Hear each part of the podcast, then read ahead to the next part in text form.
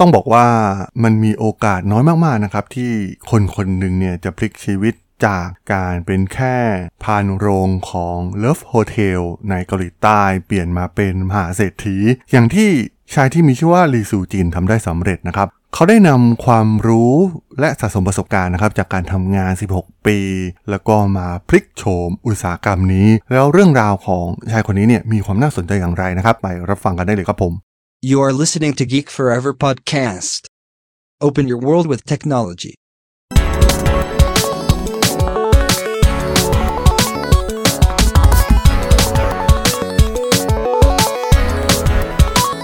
This is Geek Story.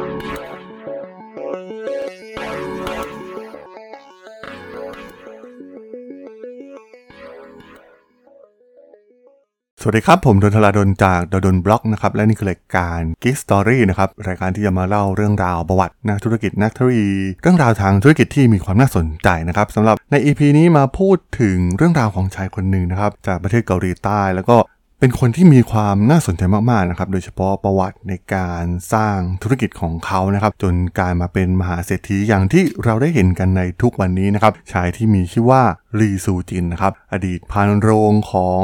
love hotel นะครับหรือว่าโรงแรมม่านรูดในเกาหลีใต้นั่นเองนะครับเขาเคยทำงานเปลี่ยนผ้าปูที่นอน และทำความสะอาดในโรงแรมม่านรูดนะครับแต่ว่าเขาใช้เวลา 16 ปี สั่งสมความรู้ สั่งสมประสบการณ์นะครับแล้วก็นำมันมาพลิกโฉมอุตสาหกรรม ให้เปลี่ยนไปอย่างสิ้นเชิงลีเป็นผู้ก่อตั้งแพลตฟอร์มที่มีชื่อว่ายาโนจานะครับซึ่งในภาษาเกาหลีแปลว่า เฮ้ hey, มาเล่นกันเถอะ และเป็นแอปยอดนิยมของประเทศนะครับสำหรับการจองห้องพักระยะสั้น ซึ่งชาวเกาหลีใต้เนี่ยเรียกว่าโมเทล เขาได้พยายามเกลี้ยกล่อมเหล่าเจ้าของโรงแรมรูปแบบดังกล่าวนะครับให้ละทิ้งภาพลักษณ์เดิมๆของที่พักรูปแบบดังกล่าวนะครับเมื่อจะเป็นเรื่องการที่โรงแรมม่านรูดเนี่ยจะถูกนำไปใช้เฉพาะเรื่องเซ็ก เรื่องการนอกใจหรือแม้กระทั่งการฆ่าตัวตายนะครับ แล้วก็เขาได้ทำการอัปเกรดสิ่งอำนวยความสะดวก เพื่อดึงดูดนักเดินทางเพื่อธุรกิจครอบครัวและเหล่านักท่องเที่ยว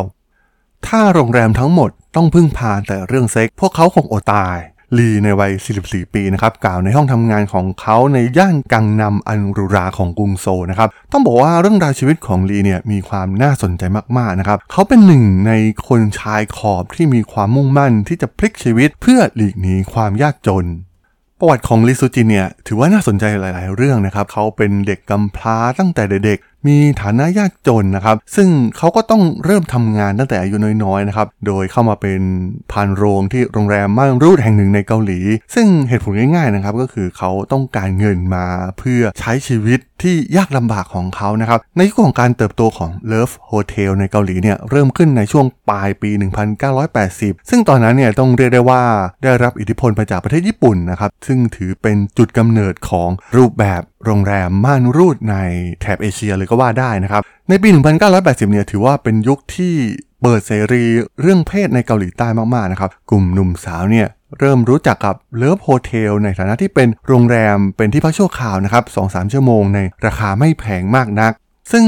ชีวิตของลีเองเนี่ยเนื่องจากการสูญเสียพ่อแม่ในวัยเด็กนะครับทำให้เขาเองเนี่ยก็ต้องไปอยู่กับญาติ ที่สลับกันเป็นคนเลี้ยงดูเขานะครับ ตอนนั้นเนี่ยชีวิตถือว่าลำบากมากๆนะครับสำหรับลีซูจินเอง และเพื่อยุติชีวิตที่มันไม่เป็นหลักเป็นแหล่งสักทีของเขานะครับเขาก็จึงได้ตัดสินใจเข้าไปทำงานที่เลิฟโฮเทลในวัย 23 ปี เพราะว่าที่นั่นเนี่ยมีที่พักให้ใจกลางเมือง แล้วก็ได้ราคาแรงที่ค่อนข้างมั่นคงเป็นอย่างมากนะครับ ด้วยเงินที่ได้รับจากการเป็นพังโรงเนี่ยเขาได้เริ่มลงทุนในหุ้น และเริ่มต้นธุรกิจสลัดนะครับ แต่ว่าธุรกิจแรกของเขาเนี่ยมันกลับล้มเหลวนะครับ เขาไม่สามารถพลิกชีวิตของตัวเขาได้ สุดท้ายเนี่ยเขาก็ต้องกลับมาจมปลักที่ Love Hotel เหมือนเดิม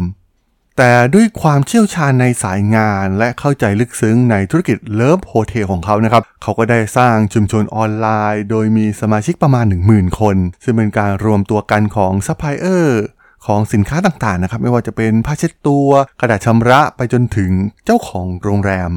ในปี 2005 เนี่ยเขาได้เห็นโอกาสบางอย่างนะครับ เมื่อกลุ่มคนที่ทำงานในอุตสาหกรรมนี้เนี่ยมารวมตัวในชุมชนออนไลน์ ที่เขาได้สร้างขึ้นมานะครับ เขาก็ได้เปลี่ยนมันให้กลายเป็นเว็บไซต์ที่อนุญาตให้ผู้คนเนี่ยเข้ามาดูตัวอย่างห้อง และจองห้องได้ในท้ายที่สุด โดยใช้ชื่อว่ายาโนจาลีเองเนี่ยได้เกลี้ยกล่อมให้เจ้าของโรงแรมเนี่ยอนุญาตให้เขาแสดงรูปภาพห้องจริงนะครับ ซึ่งต้องบอกว่าในยุคนั้นเนี่ยเป็นสิ่งที่หาได้ยากนะครับ เพราะว่าในอุตสาหกรรมนี้เนี่ยมันเต็มไปด้วยเรื่องของความลับในเรื่องรักๆใคร่ๆนะครับ และนั่นคือจุดเปลี่ยนขั้นสำคัญนะครับ เพราะว่ามันเป็นการตีโจทย์ที่แตกมากๆ ของอุตสาหกรรมที่อยู่ในซอกหลืบที่ลึกลับมานานแสนนานมากๆนะครับหลังจากนั้นในปี 2011 เนี่ยลีได้เปิดตัวแอปพลิเคชันบนมือถือ ซึ่งมีสมาชิกเข้ามาใช้งานถึง 8 ล้านคนเลยทีเดียว โดยแอปคู่แข่งหลักของลีสำหรับการจองโรงแรมสำหรับคู่รัก ก็คือ Internal Novation นะครับแต่ว่าเขาก็ไม่หยุดยั้งเพียงเท่านั้นนะครับ เพราะว่าเขาได้นำแพลตฟอร์มเข้าสู่โรงแรมกระแสหลัก และต้องเผชิญหน้ากับแพลตฟอร์มระดับโลกอย่าง Agoda ซึ่งได้เป็นการแข่งขันที่ดุเดือดมากๆนะครับ ด้วยการแข่งขันในการพัฒนาฟีเจอร์เพื่อตอบโจทย์ลูกค้า ไม่ว่าจะเป็นการแสดงรูปห้องเสมือนจริง หรือการใช้เทคโนโลยี AI ในการวัดความชอบของผู้บริโภค แต่ก็ต้องบอกว่าธุรกิจส่วนใหญ่ของยาโนจาเนี่ยยังมาจาก คู่รักหนุ่มสาวนะครับ รวมถึงกลุ่มคนตกงานหรือเพิ่งเริ่มทำงานนะครับ ซึ่งมีแนวโน้มที่จะพักเพียงแค่เดือนละ 1-3 ครั้งเพียงเท่านั้น และบ่อยครั้งเนี่ยกลุ่มคนเหล่านี้เนี่ยก็เช่าห้องเพียงไม่กี่ชั่วโมงนะครับเพื่อประหยัดเงินให้ได้มากที่สุด และเพื่อช่วยขับเคลื่อนการเปลี่ยนแปลงนะครับ ยาโนจาเองเนี่ยได้เริ่มต้นดำเนินการโรงแรมบางแห่งของตนเอง โดยการปรับปรุงโรงแรมให้ทันสมัย และมีความสะอาดมากยิ่งขึ้นนะครับ ในช่วงไม่กี่ปีที่ผ่านมาเนี่ยยาโนจาเนี่ยได้ขยายธุรกิจไปบนคลาวนะครับ เช่น ระบบการจัดการที่ช่วยโรงแรมจัดการการจอง และการวิเคราะห์ Big Data นะครับที่คาดการพฤติกรรมของลูกค้า ซึ่งในไตรมาสแรกของปี 2022 ที่ผ่านมา รายได้จากธุรกิจคลาวของยาโนจาเนี่ยมีมากถึง 20.5%จากรายได้ทั้งหมดนะครับยาโนจาเองเนี่ยมีรายได้เพิ่มขึ้นประมาณ 8.5%เมื่อเทียบกับปี 2021 ยาโนจาเองเนี่ยกำลังวางแผนที่จะจดทะเบียนในตลาด NASDAQ ในไตรมาสที่ 3 ของปีนี้นะครับ นอกจากซอฟแบงค์แล้วเนี่ยนักลงทุนรายอื่นๆ ของยาโนจาเนี่ยยังรวมถึง GIC นะครับกองทุนความมั่งคั่งของสิงคโปร์บริษัทยักษ์ใหญ่ด้านการท่องเที่ยวออนไลน์อย่าง Booking.com และ Skylake Investment รวมถึงบริษัท private equity ของเกาหลีที่นำโดยชินแดเจนะครับอดีตผู้บริหารของ Samsung Electronics ต้องบอกว่าลีเองเนี่ย เป็นทั้ง CEO และผู้ถือหุ้นใหญ่อันดับ2นะครับ ด้วยสัดส่วนการถือหุ้น 16.54% ภรรยาและลูกสาว2คนของเขาแต่ละคนเนี่ยถือหุ้น 5.18%ในยาโนจา ผู้ถือหุ้นใหญ่ที่สุดก็คือวิชั่นฟันสองของซอฟแบงค์นะครับ ซึ่งซื้อหุ้น 25.23%ในเดือนกรกฎาคมปีที่แล้วด้วยเงินสูงถึง 1,700 ล้านดอลลาร์นะครับ ซึ่งทำให้ตอนนี้มูลค่าของยาโนจาถูกประเมินไว้ที่ 6,700 ล้านดอลลาร์ทำให้ลีและครอบครัวของเขาเนี่ยมีทรัพย์สินสุทธิ